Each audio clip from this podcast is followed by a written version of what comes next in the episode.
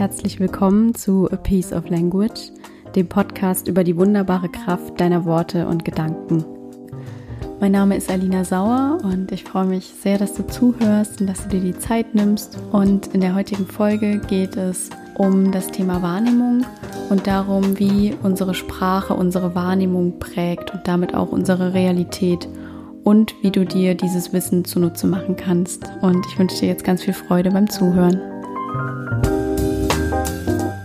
Ja, es geht heute um nichts Geringeres als unsere Realität und darum, wie diese Realität, die ja jeder einzelne von uns hat und die für jeden einzelnen von uns etwas anderes ist, äh, wie die von unserer Sprache, also von unseren Gedanken und von unseren Worten beeinflusst wird. Und um das ein bisschen greifbarer zu machen, habe ich dir ein paar Beispiele mitgebracht, die dir das illustrieren und veranschaulichen sollen. Das erste Beispiel ist ein ganz spannendes Experiment, das ein britischer Psychologe namens Jules Davidoff durchgeführt hat mit dem Volk der Himba in Nigeria. Und da geht es um Farbe. Und zwar ist es so, dass das Volk der Himba kein Wort für die Farbe Blau hat und dafür aber mehrere Worte für die Farbe Grün, also für verschiedene Grünschattierungen. Und ähm, der ist da hingegangen und hat den Grafiken hingelegt.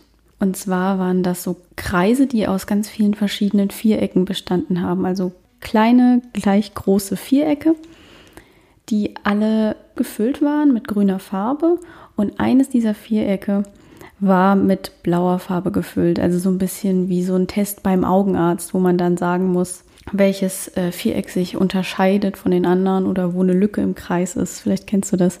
Und genau, also die Aufgabe war, dass die Versuchsteilnehmer das eine Viereck zeigen mussten, was blau war. Und wenn du so da drauf guckst, also du kannst es googeln, diese Grafiken, das fällt sofort auf. Das sticht sofort heraus, dieses Viereck. Und in diesem Experiment ist herausgekommen, dass das Volk der Himba, also die Versuchsteilnehmer, dass die massive Schwierigkeiten hatten, dieses blaue Viereck zu sehen. Und dann hat der Jules Davidoff hat den nochmal Kreise hingelegt, wo es dann wieder grüne Vierecke gab und eines dieser Vierecke hatte eine andere grüne Schattierung, also das war ein bisschen dunkler als alle anderen Vierecke. Und wenn man sich das anguckt, ich sehe absolut keinen Unterschied zu den anderen Vierecken. Und die haben das aber viel leichter gesehen, dieses grüne Viereck, was sich nur so ein bisschen von den anderen in meinen Augen unterscheidet, als dieses blaue Viereck, was sich in meinen Augen massiv von den anderen unterscheidet. Woran man sieht, dass die Sprache, dass die, Tatsache, dass Blau in der Sprache dieses Volkes nicht vorkommt, sich total auf die Realität und auf das ausgewirkt hat, was die Menschen im Außen wahrnehmen. Ne? Also dass die viel besser Grünschattierung unterscheiden können als ja als eben Blau und Grün. Und äh, ich fand das wahnsinnig spannend und es zeigt sehr gut, wie Sprache unsere Realität formt. Oder es gibt ja auch Völker, die keine Kategorien wie rechts und links haben, wie wir das haben, sondern die in Himmels Richtung denken. Also die nicht sagen, das ist äh, rechts, also du musst da rechts hinfahren oder links hinfahren, wenn die einen Weg weisen, sondern die sagen, das ist im Osten oder gen Westen. Und auch das prägt natürlich äh, die Wahrnehmung der Menschen ganz anders als unsere. Ne? Also ich kann nicht jetzt auf Anhieb sagen, wo Norden und Süden ist, außer wenn ich jetzt rausgucke und die Sonne scheint gerade. Aber also ja, das ist so ein anderes Beispiel, wie Sprache eben auch unsere Wahrnehmung prägt. Und ja, was hat das jetzt mit dir zu tun? Das Experiment, das hat ja nicht unmittelbar eine Auswirkung auf deine Realität, aber wenn du dir jetzt mal überlegst, dass ja ein Kind, stellst dir ein Kind vor, ein dreijähriges Kind, und das hat ganz liebevolle Eltern, die sich wunderbar um das Kind kümmern und die ihm jeden Tag sagen, du bist wertvoll, du bist wichtig, du bist toll und egal was du machst, wir werden dich immer lieben. So.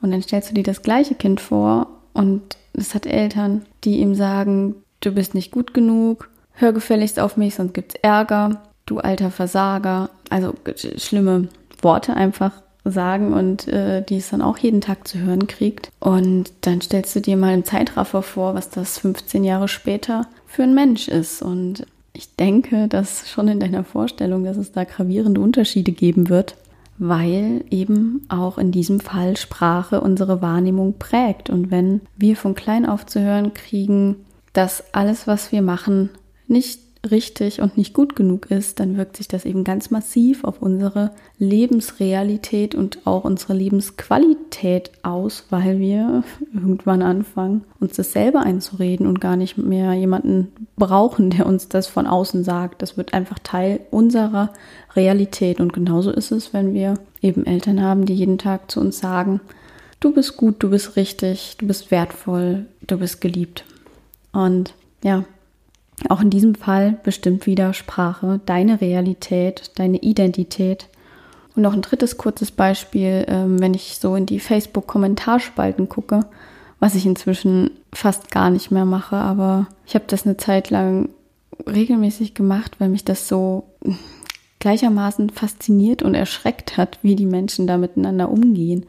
Und wenn man das eine Zeit lang macht, dann prägt das auch die eigene Wahrnehmung, weil man eben liest, wie die Menschen miteinander kommunizieren und dann denkt, so ist es halt, wie Menschen miteinander kommunizieren. Und das ist, glaube ich, sehr gefährlich, wenn man sich da so dran gewöhnt und dadurch sich so eine Normalität im Kopf daraus formt, dass eben Anfeindungen und so ganz normal plötzlich sind in sozialen Medien. Und ja, auch das macht was mit einem. Also du siehst, Sprache beeinflusst uns und unsere Wahrnehmung und damit auch unsere Realität. Und das ist auch gut, denn das kannst du dir zunutze machen. Und da kommen jetzt meine drei Schritte, die ich gerne mit dir teilen möchte, wie du dir das zunutze machen kannst. Und der erste Schritt, den haben wir jetzt schon sozusagen gemeinsam vorbereitet, das ist es dir bewusst zu machen. Also da kannst du schon mal ein Häkchen dahinter machen, aber dass du auch im Alltag darauf achtest, mal bewusst hinschaust, äh, was geht dir so durch den Kopf, wie redest du mit anderen und mit dir selbst und welche Worte lässt du auch in deinen Kopf? Also was liest du, was konsumierst du für Medien und wie wird da miteinander kommuniziert? Wird da liebevoll miteinander kommuniziert? Wird da eher herablassend gesprochen? Ja, wie ist so deine alltägliche Kommunikation an der Arbeit, in der Familie, mit Freunden? Dass du einfach mal genauer hinschaust und da deinen Fokus drauf richtest. Das ist der erste Schritt. Der zweite Schritt ist dann, dass du dich fragst, ob du diese Worte und Gedanken in deinem Leben haben möchtest, ob du die in deinem Kopf haben möchtest, ob du die weiterhin in dich aufnehmen möchtest, ob du so denken und sprechen möchtest und ja, ob das auch wirklich wahr ist, was du da hörst und sagst und denkst. Und da gibt es einen ganz einfachen Trick, äh, wie du das herausfinden kannst, ob du das in deinem Kopf haben möchtest und in deinem Leben haben möchtest, diese Gedanken und Worte. Und zwar tun sie dir gut. Und wenn sie dir nicht gut tun, wenn sie nicht dazu beitragen, dass du dich wohlfühlst, dass du dich glücklich und zufrieden fühlst, dass du deinen Zielen mit ihnen näher kommst, dass du dich bei dir fühlst und mit deinen Mitmenschen verbunden, dann änder es. Schmeiß die Wörter und die Gedanken aus deinem System und widme dich anderen. Und der dritte Schritt ist dann die Frage, was willst du stattdessen denken? Welche Worte würden dir dienen? Welche Gedanken würden dich deinem Ziel näher bringen? Und da gibt es zum Beispiel einen Trick, in dem du, wenn du dir jetzt denkst, oh, jetzt habe ich es schon wieder nicht geschafft, äh, bis zum Feierabend die Aufgabe fertig zu machen. Ich bin so eine Versagerin. So, wenn das dein Gedanke ist, und du dich fragst, was du stattdessen denken willst und dir fällt jetzt gerade kein positiver Gedanke dazu ein, dann ist der Trick, dass du einfach das Gegenteil deines Gedanken formulierst und dann eine Frage aus dem Ganzen machst. Also dein Gedanke ist, ich bin so eine Versagerin. Das Gegenteil ist dann, ich schaffe alles, was ich mir vornehme. Und die Frage ist, warum schaffe ich denn eigentlich alles, was ich mir vornehme? Und das Coole ist nämlich, dass unser Gehirn so programmiert ist, dass es automatisch, wenn man eine Frage sich ausdenkt und stellt, dass es da eine Antwort sich überlegt und dann werden dir plötzlich Dinge einfallen, also Antworten darauf einfallen, warum du alles schaffst, was du dir vornimmst. Und äh, ja, also so kannst du das mit allem machen, wenn, wenn du dir denkst, ach, mir hört doch eh keiner zu, dann wäre die rumgedrehte Frage, warum hören mir die Leute eigentlich so gerne zu? Oder warum begeistere ich die Leute eigentlich mit dem, was ich sage? Warum mache ich eigentlich so einen super Job? Warum gebe ich eigentlich immer mein Bestes? Ne? Und dir werden automatisch Antworten einfallen und du kannst dir auch gerne Papier und einen Stift nehmen und kannst es aufschreiben. Wenn das so Gedanken sind, die immer wieder durch deinen Kopf gehen, wenn du das schon merkst, dass das so, eine, so ein Standardrepertoire deiner Gedanken ist, dann kannst du auch gerne dir so einen Gegenteilzettel vollschreiben und da eben diese Gegenargumente draufschreiben und dir die regelmäßig durchlesen. Und jetzt kommt der Clou an der ganzen Sache. Es ist nämlich so, dass du solche positiven Gedanken und Worte dir antrainieren kannst. Also wie im Fitnessstudio, dass du deinen Geist trainierst. Denn unser Gehirn kann etwas, das heißt neuronale Plastizität oder Neuroplastizität. Und das bedeutet, dass unser Gehirn mit Training veränderbar ist. Also, dass sich die Nervenzellen mittels Training im Gehirn verändern und stärker und schwächer werden. Also, du kannst dir das wie so ein Wegenetz vorstellen im Kopf, wie ein Straßennetzwerk, das aus Nervenbahnen besteht und in dem Informationen übertragen werden. Und äh, da gibt es stärkere und schwächere Wege, also Datenautobahnen oder Datenschotterpisten sozusagen. Ne? Und die Nervenstränge sozusagen oder die Nervenverbindungen, Nervenbahnen, die stärker trainiert sind, also die wir öfter nutzen, die sind eben auch breiter und da werden die Informationen schneller vermittelt.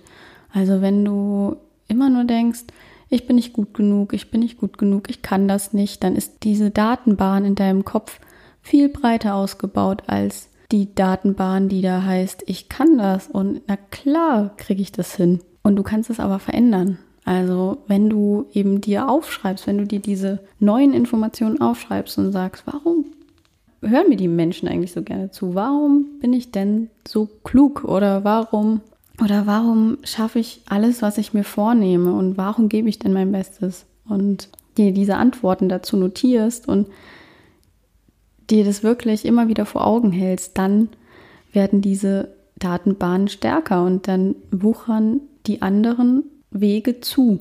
Und das ist doch sowas von faszinierend, oder? Ja, und das heißt dann im Grunde, also wir werden zu unseren Gedanken, ob sie jetzt gut oder schlecht sind. Und wir können uns das Glas halb voll oder halb leer denken.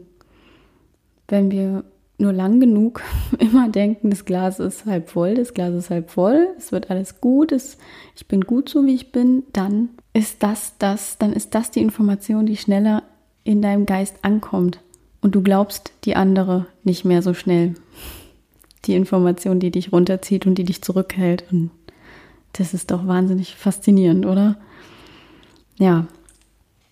Und das heißt dann am Ende, dass du entscheidest, was du denkst. Also, dass du es beeinflussen kannst, was du denkst und dass du die Freiheit hast, deine Realität und deine Wahrnehmung zu steuern, damit es dir gut geht und damit es dich stärkt. Und ähm, da habe ich auch mal einen Blogbeitrag dazu geschrieben, äh, der heißt drei, nee, der heißt ein Tag, drei Brillen.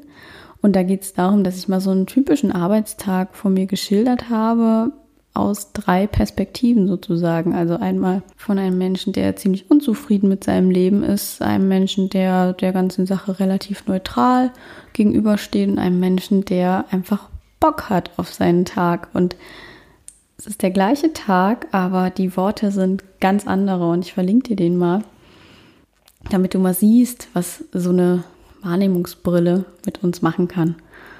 Und zum Schluss habe ich noch ein Zitat für dich. Also das bezieht sich darauf, dass wir eben entscheiden können, wie wir mit uns selbst reden wollen und wie nicht. Und dass du das jetzt auch kannst anhand dieser drei Schritte, die ich mit dir geteilt habe, welche Worte du dir zu Herzen nimmst und welche nicht, welche Gedanken du in deinem Kopf haben willst und welche nicht. Und das ist ein Zitat von Eckhard von Hirschhausen, der in einem Buch geschrieben hat, ich wundere mich oft darüber, wie sehr wir beim Essen darauf bedacht sind, wo es herkommt und was drin ist. Bei unserer geistigen Nahrung dagegen achten wir viel weniger darauf, wie viel Gift und Galle wir täglich zu uns nehmen. Und damit kann ich dir nur ans Herz legen, achte darauf, was du in dich aufnimmst, welche geistige Nahrung du in dich aufnimmst, ob sie dir dient, ob sie dich stärkt. Und äh, ich wiederhole noch mal kurz die drei Schritte. Und zwar ist das erstens, mach es dir bewusst, welche geistige Nahrung du in dich aufnimmst, welche Worte dir durch den Kopf gehen, welche Worte du äußerst, welche du dir zu Herzen nimmst. Dann zweitens, überlege dir, willst du diese Worte in deinem Kopf haben? Willst du so denken und reden und äh, sind diese Worte und Gedanken wirklich wahr? Und im dritten Schritt, wenn das nicht so ist, was willst du stattdessen denken oder wie willst du stattdessen sprechen? Ja, ich hoffe, du hattest jetzt die ein oder andere gute Erkenntnis und nutzt diese drei Schritte für dich. Und ich hoffe, wir hören uns bald wieder und wünsche dir bis dahin eine schöne Zeit. Ciao, ciao.